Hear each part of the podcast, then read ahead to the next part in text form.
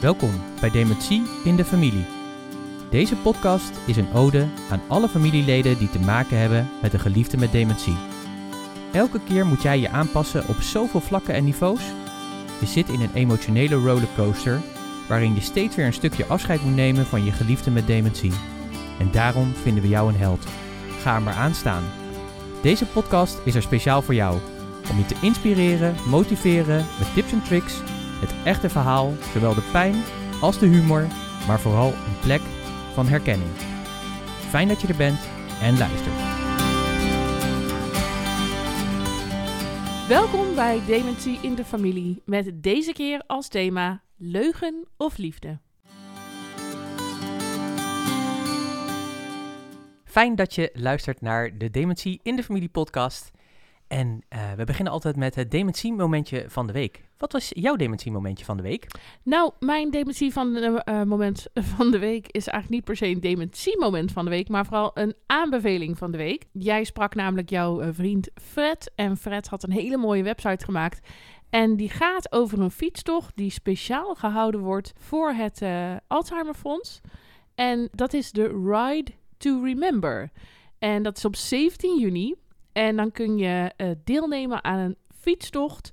Volgens mij ook erg geschikt voor mountainbikers. Uh, en die is in het Groene Hart. Meer informatie daarover kun je vinden op ride2remember.nl. Je gaat dan een prachtige route fietsen. Je kunt zelf kiezen, wil ik 75 kilometer of 100 of 140. En al het geld gaat naar het goede doel. En uh, je kunt ook nog meedoen aan de barbecues. Ze maken een soort festivalsfeertje omheen. Dus uh, nou, als je denkt, ik ben wel toe aan het maken van leuke, mooie, nieuwe herinneringen. En daarnaast wil ik iets bijdragen aan het Alzheimerfonds. Dan kun je op deze manier via de Ride to Remember uh, jouw steentje bijdragen. Ja, super mooi. Dus uh, als je van fietsen houdt, dan is dit een uh, uitgelezen moment voor je om hier aan deel te nemen. Doe dat ook. Je kunt dat alleen doen. Je kunt met vrienden gaan. Je kunt je laten sponsoren. Ik zag al dat er een heel mooi fietsshirt is van Right to Remember. Ook om iets te hebben om eraan herinnerd te blijven. Dus van harte uitgenodigd en van harte aanbevolen om daar te gaan kijken en je aan te melden voor deze mooie fietstocht op 17 juni in het mooie Groene Hart. Volgens mij beginnen we ergens in Gouda en fiets je zo een beetje rondom het Groene Hart, Rottermeren en dat soort dingen. Fantastisch mooie omgeving, dus uh, zeker, zeker, zeker gaan doen. Ja, ik zei het net al, het thema is leugen of liefde. En dan zou je kunnen afvragen, huh, leugen of liefde? Maar wat je merkt op het moment dat je zorgt voor iemand met dementie, dat er um, niet alleen bij het karakter van jouw geliefde nogal wat verandert, maar dat je soms zelf ook denkt: Oh, wat, ik zit gewoon te liegen tegen iemand. Dat is niet wat ik normaal zou willen. Of uh, sterker nog, ik voel me daar heel erg schuldig over. En daarover gaan we het hebben in deze podcast. Ja, want het is namelijk zo dat natuurlijk bij je geliefde, als op een gegeven moment de diagnose wordt vastgesteld, ga je natuurlijk een proces in waarin die hersenen steeds minder goed gaan functioneren. En daarmee dus ook letterlijk het wereldbeeld van jouw geliefde met dementie gaat veranderen. Dus waar je eerst nog met elkaar gewoon in dezelfde realiteit zat, zul je gaan merken dat de realiteit elke keer van jouw geliefde gaat veranderen. Waardoor ook het wereldbeeld van je geliefde gaat veranderen. En waardoor dus de realiteit ook minder waar gaat worden. En dat brengt twee hele ingewikkelde dingen met zich mee. Dat brengt met zich mee dat jij soms moet meebewegen en af en toe ja, dingen moet delen of vertellen die niet kloppen. Maar dat is in het belang van het meebewegen. En de andere kant is ook waar, omdat het wereldbeeld van jouw geliefde verandert, betekent het ook zeg maar dat de waarheid voor jouw geliefde met dementie ook verandert. En zijn of haar waarheid is natuurlijk zijn of haar waarheid. Maar wat je zult gaan ontdekken is dat het dat niet meer jouw waarheid of jullie waarheid is. En dat maakt het ook super ingewikkeld om ja, daarin mee te kunnen gaan. Hè. Dat zie je ook vaak in die beginfase, dat daar vaak ook heel veel spanning ontstaat, omdat je dan zegt, ja, maar dat klopt helemaal niet. Weet je, wat je nu zegt is helemaal niet waar. Dat hebben we helemaal niet beleefd. Of dat is niet zo. Of dat is niet... Uh, of dat ben ik niet. Of dat ben ik niet, hè. Dat kan natuurlijk ook, want dat is natuurlijk ook wat er gebeurde. Hè. Bijvoorbeeld bij mijn vader gebeurde heel vaak, toen hij nog thuis woonde, zeg maar, zeker in die laatste fase van de mantelzorg, uh, dat hij heel vaak ons aanzag voor iemand anders. Dus mijn moeder was vaak zijn zus of zijn moeder of Eh, hè, ik was vaak zijn broer, eh, of degene die de administratie kwam doen, of daar werkte, of wat het ook is. Ik weet nog dat we een keer met z'n allen een avond bijbelstudie hebben gedaan. Ik was thuis met hem en jij was met je moeder weg. En vlak voordat ze thuis kwamen, dacht hij, eh, ik moet bijbelstudie gaan voorbereiden. Ja, toen heb, dacht ik ook, nou ja, nee, dat klopt eigenlijk helemaal niet, dat hoeft helemaal niet. Maar ik heb hem maar wel zo gelaten. Dus toen jullie thuis kwamen, Hebben wij eh, bijbelstudie gedaan eh, Ja, met elkaar. Ja, ja. ook om te leren meebewegen. En dat is best wel ingewikkeld. En dat maken we natuurlijk ook, zelf hebben we dat natuurlijk meegemaakt. En we zien dat natuurlijk ook bij anderen die eh, we meemaken, die met een geliefde met dementie te maken hebben. We zagen het ook heel erg bij je opa bijvoorbeeld. Die heeft nu helaas zelf de diagnose Alzheimer gekregen. Maar ook daarvoor, toen je oma ook al haar korte termijn geheugen een stuk minder werd, eh, was ook heel vaak dat hij je oma, hè, oma corrigeerde zeg maar, op het feit van dingen dat die niet klopten of niet meer waar waren. Ja, dat is dus eh, wat er gaat gebeuren. En het kan best wel heel verleidelijk zijn om of er tegen in te gaan. Zoals bijvoorbeeld mijn opa deed, zoals je dat net hoort. Maar je kunt ook er heel erg in meegaan. En dat kan soms ook wel ongemakkelijke situaties eh, opleveren. Bijvoorbeeld jouw vader, eh, die dacht heel vaak dat wij dan zijn broer, of die denkt dat nog steeds, dat wij zijn broer en schoonzus zijn. En dan vroeg, vraagt hij vaak naar zijn eigen ouders. Hoe is het met pa en ma? En eh, ja, in het, zeker in het begin, wij bewogen gewoon altijd mee. En dan op een gegeven moment zei hij: Oh, maar wacht, misschien zijn die al dood, hè? En dan dacht ik: Ja, ja, ja, inderdaad, ja, die zijn al overleden. Ehm, maar ik heb net wel eh, vrolijk zitten te vertellen dat het goed met ze gaat. Ja, dat voelt ook heel ongemakkelijk. Dus wat ik ook geleerd heb in die eh, jaren, dit is vooral eigenlijk van de afgelopen anderhalf jaar, denk ik, is om mee te bewegen, maar niet kosten wat kosten een valse realiteit in stand te houden. Nee, maar dat is soms wel ingewikkeld. Ik heb het ook met mijn moeder erover gehad, want die zei dan, ja, ik ga echt niet, zeg maar, als ik iemand anders ben, we maar zeggen, ga ik niet, hè, ik ben wel zijn vrouw, zeg maar. Eh, ja, daar hebben we natuurlijk ook eh, best wel pittige, of pittig, maar in ieder geval wel serieuze gesprekken over gehad. Dat natuurlijk de kunst is, en dat, dat wordt ook wel aangeschreven door de experts, om toch mee te bewegen. Ik weet nog wel dat ik een keertje bij mijn moeder en mijn vader in een Alzheimer café was. En eh, dat... ehm, dat er ook een dame was die allemaal columns schreef over haar moeder die eh, dementie had. En die had daar een boek van gemaakt. En dat was ook wat zij ook aangaf in een van haar columns. En ook wat ze daar vertelde, is dat ze heel vaak binnenkwam en dat haar moeder haar niet herkende als haar dochter. Maar dat ze dan iemand anders even was. En dat ze ook zei van ik heb echt moeten leren om dan ook echt mee te bewegen. Om echt die andere persoon dan te zijn. Want wat er gebeurde is precies wat je net ook vertelde met mijn vader. Is dan dat je dan even meegaat in de realiteit van je geliefde met dementie. Maar dat dan heel vaak ook na een tijdje eh, de realiteit ook weer terugkwam. Of dat de erkenning er wel was, zeg maar. Dus dat dat na een paar minuten vaak was zij wel weer de dochter. Of werd er een vraag gesteld waaruit bleek, zeg maar, maar, hey, maar je bent nu niet meer de tante of de dokter of wie dan ook. Maar degene, zeg maar, eh, wie je eh, hoort te zijn. En dat is natuurlijk heel ingewikkeld. Ik weet, ik weet ook nog wel dat in het verleden, zeg maar, ook bij oma van mijn vaders kant, dus mijn oma, dus zijn moeder, had ook eh, een vorm van dementie. En eh, dat eh, het meebewegen soms ook ingewikkeld is. Hè? Dat mijn oma nog in een verzorgingshuis woonde en dat ze zei van ja, ik heb lekker spruitjes gemaakt. De speklap, mijn oma was heel erg van speklapjes en had nog gefietst en dat soort dingen. En dat mijn tante dat best wel ingewikkeld vond. En die dan ook heel zei, maar je, kan helemaal niet meer koken. Of er wordt voor je gekookt. Hè, fiets, je fiets heb je al heel lang niet meer. Eh, dat soort dingen. Ja, dat is natuurlijk niet helpend. Dat is dat natuurlijk nu, eh, denk ik, al wel meer dan 30 jaar geleden, zeg maar, dat dit eh, plaatsvond. Dus de wereld is natuurlijk ook veranderd hierin. Maar het is natuurlijk ook heel ingewikkeld. Je krijgt te maken met je eigen moraal, met je eigen normen. Je moet accepteren, zeg maar, dat het zo gaat. En dat is al heel ingewikkeld en dat wil je eigenlijk niet. Dus je probeert nog te redden wat er te redden valt. Of je wil bepaalde controle hebben over de realiteit door dat te corrigeren. En dat maakt het zo best wel ingewikkeld voor mensen met een geliefde met dementie en die daarnaast staan. Omdat ja, het gaat, het gaat niet alleen over je geliefde. Het gaat ook heel erg over jezelf. Het is de pijn van jezelf waar je tegenaan loopt, maar je wil ook die ander geen pijn doen. En dat is wat het zo dubbel maakt. Het is wel belangrijk om mensen steeds te blijven ondersteunen en gerust te stellen. En aan de andere kant hoeven we iemand ook niet te beschermen tegen de realiteit. Dus bijvoorbeeld, stel dat we tegen jouw vader hadden gezegd: Ja, je ouders zijn al overleden. Dan was het misschien wel even moeilijk geweest voor hem. Maar ja, het was ook niet erg geweest om dat wel te zeggen. Kijk, je, je krijgt hier een bepaalde sensitiviteit voor. Ja. Je gaat leren, zeg maar. Het is echt vallen en opstaan met een geliefde met dementie. En daarin meebewegen is ook vallen en opstaan. En dat is denk ik ook de, de kunst, de kracht van het meebewegen. Daar hebben we het natuurlijk vaak over. Dat is eigenlijk wat je hier in dit ziekteproces heel erg leert om dat te doen en ook daar comfortabel mee te worden. En ik denk dat dat de grootste uitdaging is die we hebben voor familieleden die om die geliefde heen staan. Om te balanceren. Dus de ene keer, eh, kijk, als ze, eh, we hadden best wel in die situatie kunnen zeggen: nee, je ouders die zijn al een tijd Ja, hebben we overleden. ook al wel Hebben we ook wel eens gedaan, gezegd. En dan zei hij ook: oh ja, dat is ook zo, weet je. Dus het is altijd een beetje zoeken. Maar je, dan zei hij, echt? Oh, ja, ik ben helemaal niet bij die begrafenis geweest. Soms wist hij het wel, soms wist hij het niet. Maar het was eigenlijk nooit de reactie waar, waarvan ik bang was. Ja, dat klopt. En kijk, en dat moet je gaan ontdekken. Want er zullen ook wel eens momenten zijn dat die reactie wel komt. Dat boosheid ontstaat of dat soort dingen. Dus dat is, dat is natuurlijk heel erg zoeken. En ik denk als je ja, je geliefde goed kent en ook in het proces steeds beter leert kennen, dat je op een gegeven moment ook beter kan aansluiten bij dat meebewegen.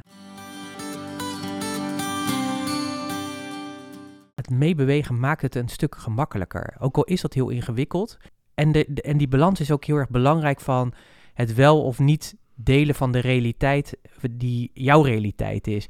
Ik weet nog in het begin dat mijn vader net in het verpleeghuis zat, dat mijn moeder dan het ook lastig vond natuurlijk om weg te gaan. Dat mijn vader dan ook vaak zei, ga je nu al weg? En dat mijn moeder dan zei, ja, ik ga even boodschappen halen, ik ben zo weer terug. En dan ging ze natuurlijk weg, ging ze naar huis en dan kwam ze natuurlijk de volgende dag pas weer terug.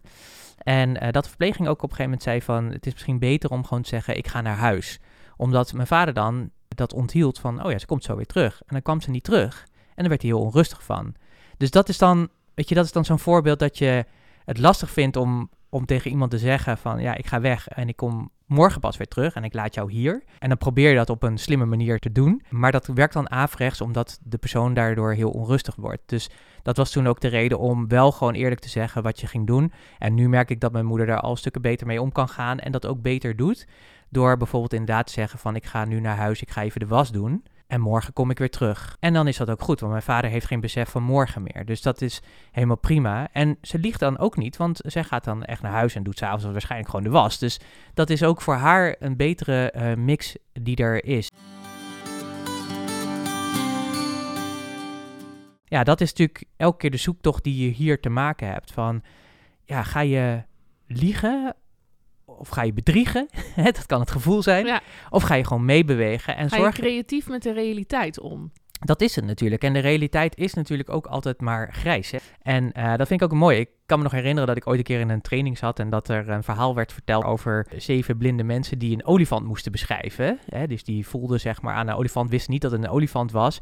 En ja, die beschreven natuurlijk een gedeelte van die olifant. En als je dat dan hoorde, ja, dan denk je ook, ja, super logisch. Dat is hun realiteit. Zij voelen dat, zij maken daar die verbeelding van en dat is het. En dat is denk ik ook eh, waar je veel eh, meer vrede mee mag krijgen, is dat ja, de realiteit is gewoon grijs. Dus voor je geliefde is de realiteit absoluut 100% waar. Jouw realiteit is absoluut 100% waar. En de werkelijkheid van die realiteiten ligt ergens in het midden. Dus het is helemaal niet erg als je meegaat in die realiteit van jouw geliefde en meebeweegt, zodat er rust blijft bestaan en geen onrust ontstaat. En dat je meebeweegt en dat je op een gegeven moment ook wel weer naar de, jouw realiteit beweegt en andersom. En dat is elke keer ja, toch balanceren of een, een spel. Zie het ook wel een beetje als een spel. vraagt om creativiteit en eh, om een bepaalde intentie om iemand eh, ja, te ondersteunen. Ik las ook over iemand en die zei, eh, komt, mijn, eh, komt mijn man straks nog? En die man die was al overleden. En dat de mantelzorger de eerste keer zei ze, ja, eh, hij komt zo hoor, hij is onderweg. En dan kreeg je inderdaad de situatie wat je net ook beschreef over jouw vader. En dat ze daarna ging zeggen, ehm, ik ben nou bij je en ik ga je gezelschap houden. En dan was vaak die man alweer vergeten. Het is nog steeds meebewegen. Het is nog steeds liefdevol en ondersteunend. Het is iets creatiever. Maar je, eh, je hoeft niet te liegen, want je vermijdt het eigenlijk. En dat is ook prima. Door soms te denken: oké, eh, ik heb geen zin om te zeggen dat die persoon komt, ook al kan het niet omdat hij is overleden. Maar dat je dan iets anders benadrukt, wat dan ook waar is. Bijvoorbeeld, ik ben hier nu en ik ga je gezelschap houden en eh, ga er een gezellige middag van maken, bijvoorbeeld. En als iemand dan door blijft vragen, kun je altijd nog kijken, oké, hoe ga ik hierin meebewegen eh, op een liefdevolle manier. Maar in eerste instantie kun je er gewoon omheen bewegen.